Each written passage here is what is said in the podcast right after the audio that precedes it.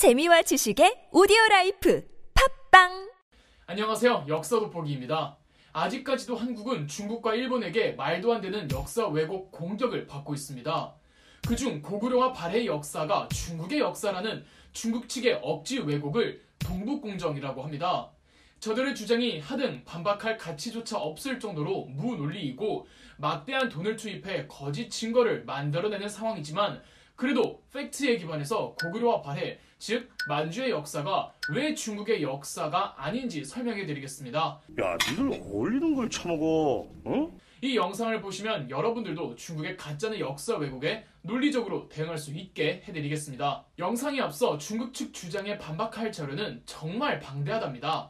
그 모든 걸 다 다룰 수 없다는 점 양해 부탁드리겠으며 그중 몇 가지만 뽑아서 다만 이 정도만으로도 충분히 반박할 근거가 된다는 점 미리 말씀드리겠습니다. 우선 동북공정이라는 용어 설명부터 해드리죠. 동북공정을 고구려와 발해의 역사를 중국의 역사라고 주장하는 것 정도로만 해석하기엔 좀 애매합니다. 동북공정은 중국의 더 거대한 역사 왜곡 프로젝트 중 하나입니다. 현 중국의 국토가 역사적으로도 전부 중국의 국토였던 건 아닙니다. 만주에서 발행했던 유목민족의 국가를 지금 중국이 그대로 꿀꺽했을 뿐이거든요. 그래서 아직까지도 남아있는 그 얄팍한 중화사상 때문에 중국에서는 정통 중국인인 한족을 포함해 56개의 소수민족들이 궁극적으로 모두 하나의 민족이라는 점을 강조합니다. 현 중국 영토 안에 있는 모든 민족의 역사가 중국이라는 하나의 큰 역사로 수렴할 수 있다고 주장하는 겁니다. 따라서 아시아 대륙에 퍼져 있는 민족들은 전부 중국으로부터 출발했다고 말하는 게 중국인들의 오만한 역사 왜곡이죠. 이러한 중국 정부 주도의 역사 왜곡 프로젝트를 공정이라고 하고 티베트와 운남성 인근 민족들의 역사를 왜곡하는 프로젝트를 서남 공정, 위구르 역사를 왜곡하는 프로젝트를 서북 공정, 그리고 만주 지역의 역사를 왜곡하는 프로젝트를 동북 공정이라고 합니다.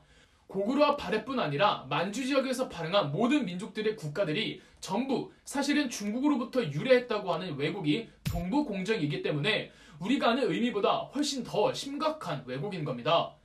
이러한 중국 정부의 공정들은 2000년대 초반부터 시작되어서 2010년 전에 공식적으로 종료됐다고 알려져 있지만 눈 가리고 아웅하는 것도 아니고 알 사람들은 다 알죠. 그들의 역사 왜곡 프로젝트는 계속 진행되고 있다는 걸. 민족의 원류를 파악하기 위해선 신석기 시대와 청동기 시대로 거슬러 올라가야 합니다. 보통 우리가 큰 의미에서 민족이라고 부르는 분류가 어, 이 신석기 시대와 청동기 시대를 거치면서 형성되었거든요. 물론 이 당시 분류된 민족이 지금의 민족과 똑같은 건 아닙니다. 왜냐하면 오늘날의 세세한 민족들은 아주 오래전 거대한 하나의 문화권에서 퍼져나가서 어, 다시 형성되거든요. 중국 전통 민족의 꽃과 핵심은 황하였어요. 이후로 모든 중국사는 황하를 중심으로 퍼져나가 조금씩 중국 남쪽으로 확장한 거고요. 중국인들의 동북공정 논리대로라면 만주 지역이 바로 이 황하 문명에서 발행해 그 후손들이 고조선도 세우고 부여도 세우고 고구려도 세우고 발해도 세우고 요나라, 금나라, 청나라도 세웠다고 보고 있습니다. 이 말대로라면 만주의 문화권과 황하의 문화권이 100% 일치까지는 아니더라도 어느 정도 상호 연관성은 있어야 하겠죠. 그렇지만 대표적인 증거들로만 하나하나 반박해 볼까요? 첫째, 우리가 학창시절 교과서에서 진리도록 본 신석기 시대를 대표하는 유물인 빗살무늬 토기입니다. 빗살무늬 토기가 중국의 동북공정을 반박할 수 있는 중요한 증거 중 하나입니다. 이 빗살무늬 토기란 하늘에서 내린 비처럼 가는 선들을 이렇게 사선으로 조각하여 어, 선으로 기하학적 디자인을 조형한 토기를 말합니다.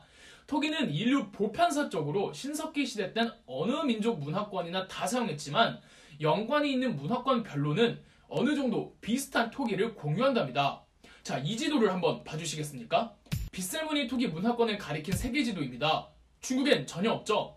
중국과 만주가 같은 문화권에서 출발했으면 조금이라도 저 넓은 중국 땅에서 빗살무늬 토기를 사용한 흔적이라도 좀 나와야 하지 않을까요? 빗살무늬 토기권은 유라시아 대륙을 가로지를 뿐입니다. 청동기 시대로 넘어와도 증거들이 있습니다. 청동기 시대의 대표적인 유물은 고인돌이죠. 고인돌은 종교적이나 정치적으로 의미 있는 무언가를 기념하기 위해 돌을 세우는 문화로 이러한 관습을 거성문화라고 합니다. 한국의 대표적인 거성문화가 고인돌인데 시대를 조금 달리하면서 세계 곳곳에서 거성 문화가 등장은 합니다. 그런데 중국엔 있을까요? 중국 고대 문화권엔 거성 문화가 없습니다.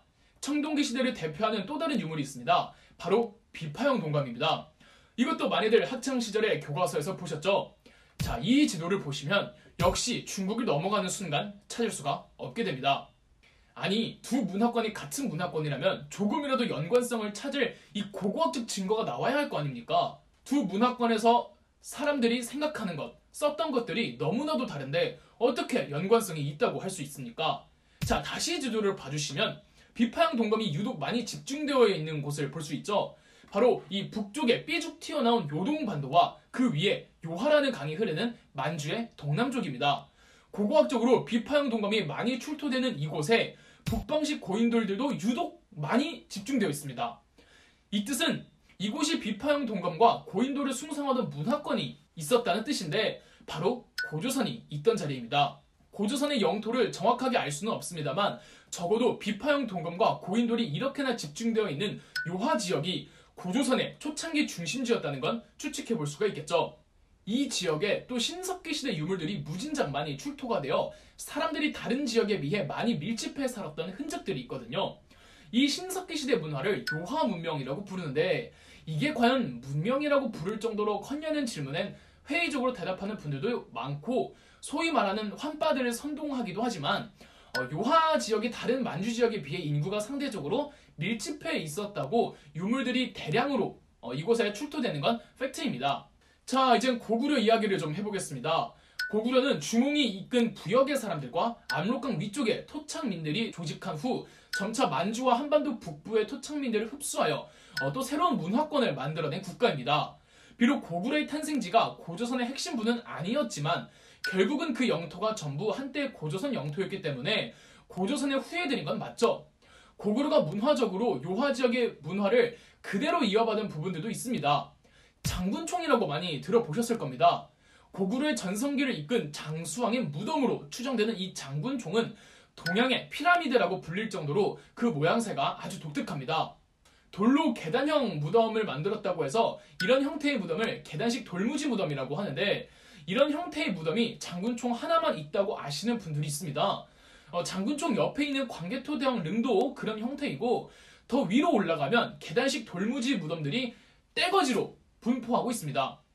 지금 서울 잠실에 가도 계단식 돌무지 무덤들이 있거든요. 서울 잠실은 백제의 초창기 수도입니다. 백제는 또 고구려 계통 사람들이 대거 내려와서 만든 국가잖아요.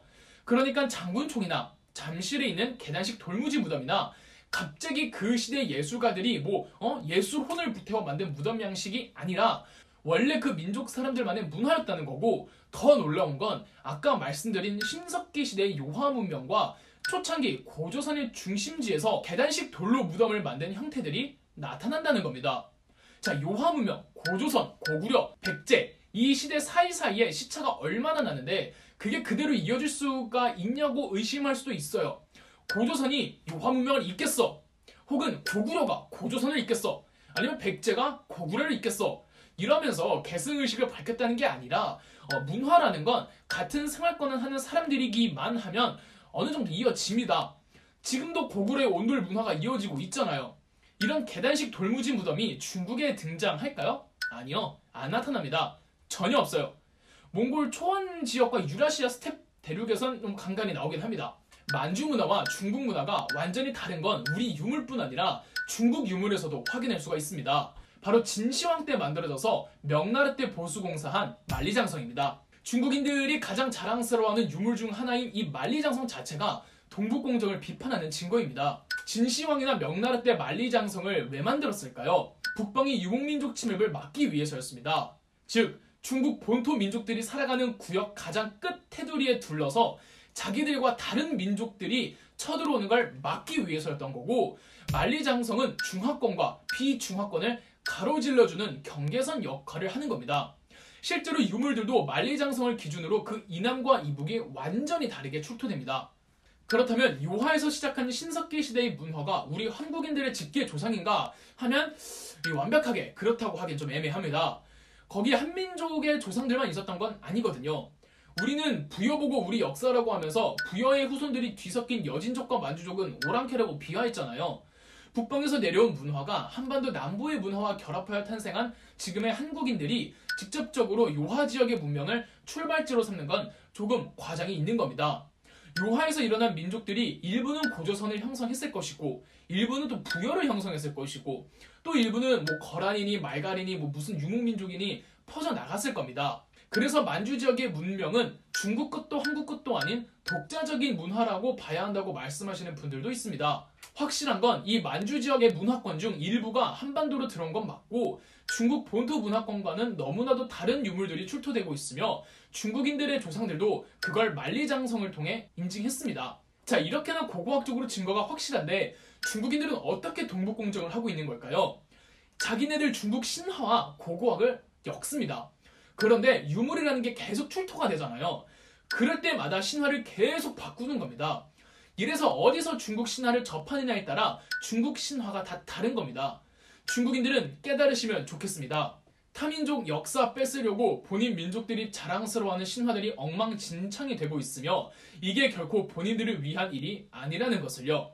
혈액형이 아닌 피를 계속 수혈받으면 죽거든요. 그럼 역사 돋보기였습니다.